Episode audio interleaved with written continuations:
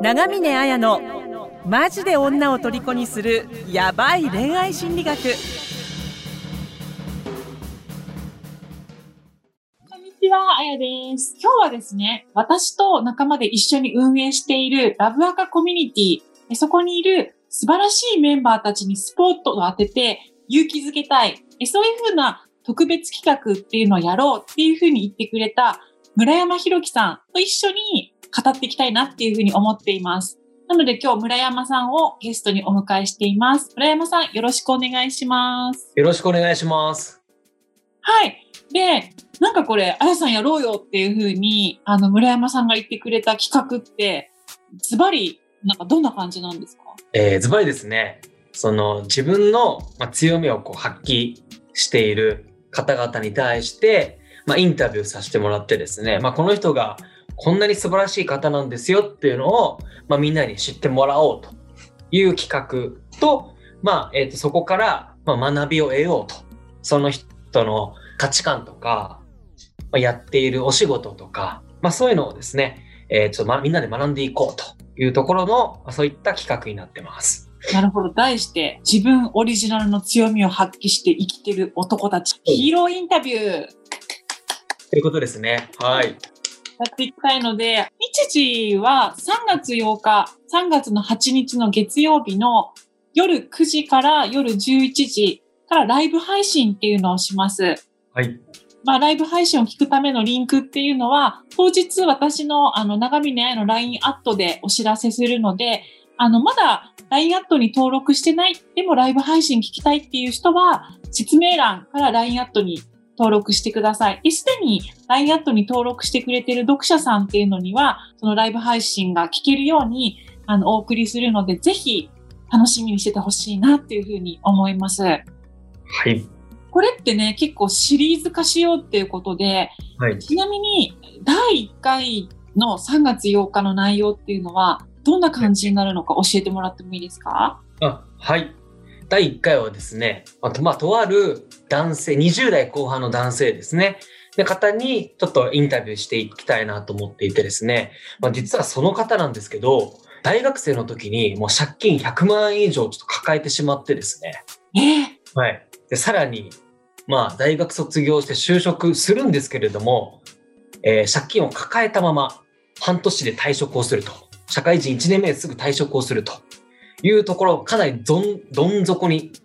落ちている状態から、まあ、いかにこういろいろ試行錯誤して、そこからどう乗り越えてきたかっていうところをですね、まあ、ちょっとこうお伝えしていきたいというところ。で、その人ですね、まあいろいろ試行錯誤しているうちに、まあとある人生のこうターニングポイントですね。まあいうところ、まあまさしく今、その方がある、まあ仕事をしているんですけれども、その仕事がっていうのがですね、まあ簡単に言うと、ちょっと物を売る仕事なんですよ。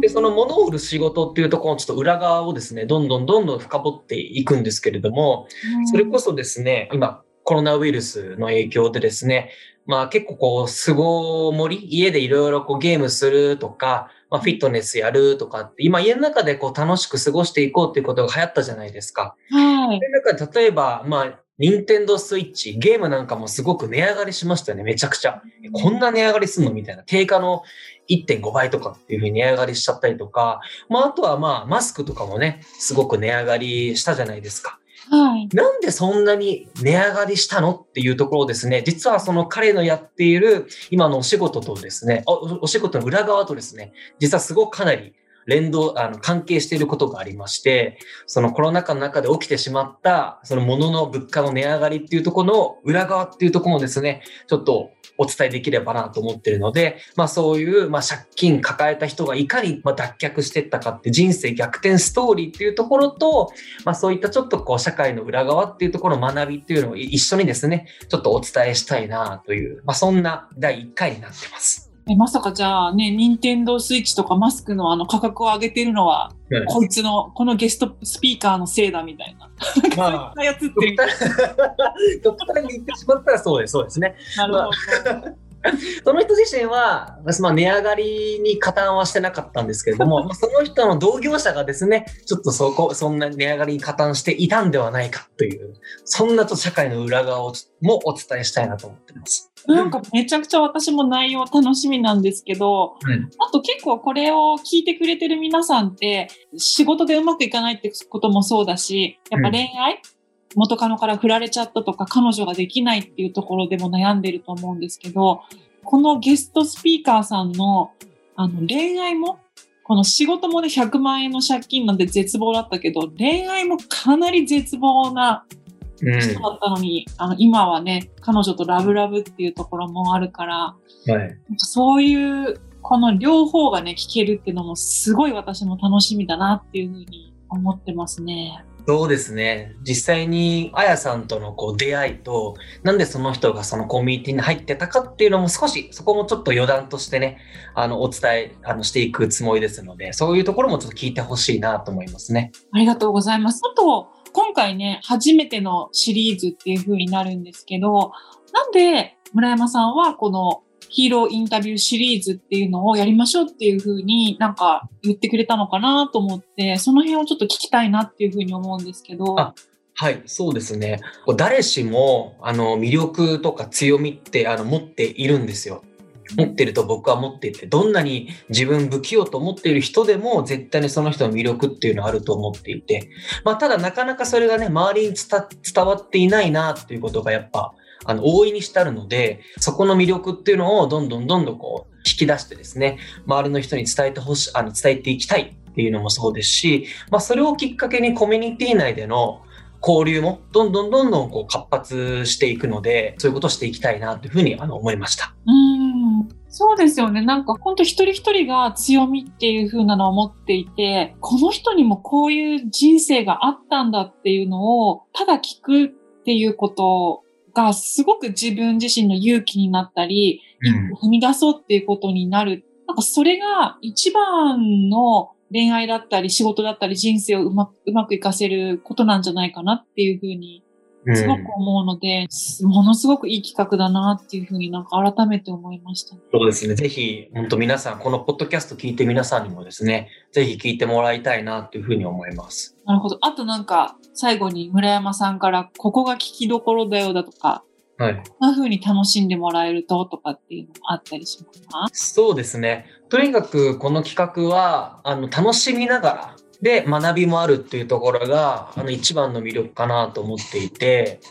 まあ、例えば、テレビ番組で言うなら、こう、情熱大陸とか、うん、まあ、しくじり先生とか、いわゆるその人の人生観にスポットを当てて、いろいろそのまあドキュメンタリーを楽しむとか、学びを得るっていう、まあその番組の企画かと思うんですけれども、実はああいうのをちょっとイメージしていて、それをこうラブアカのコミュニティ内の一人のま男性にスポットを当てて皆さんにどんどんその紹介していくっていう形なので、いかにまあその人がですね、このコミュニティに入って、まあどういうことを経験して、まあ自分が成長できたかっていう、そのまあ成長ストーリーっていうのがですね、一番のやっぱ聞きどころかなと、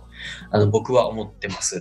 で、笑いもありっていうところなので、まあ本当にこう、たたった2時間ですけれども、かなり聞き応え、聞いて価値のあるものかなと、あの、じあ思ってます。うんうん。なんかぜひね、あの、ライブ配信だとチャットとかできるから盛り上げてほしいなと思ったし、あの、これ何回目かのシリーズの時には、あの、長峰綾にもあの、なんか、しくじりインタビューとかやっていただ ぜひぜひ。ぜひぜひさせていただこう元メンヘラヤーリマンがね、ポジティブになった理由みたいな。なんか、そういうネタで。めちゃめちゃ面白そうですね。ちょっとオファーしときます。わかりました。インタビュー来てよ、みたいな。させていただきたいと思います。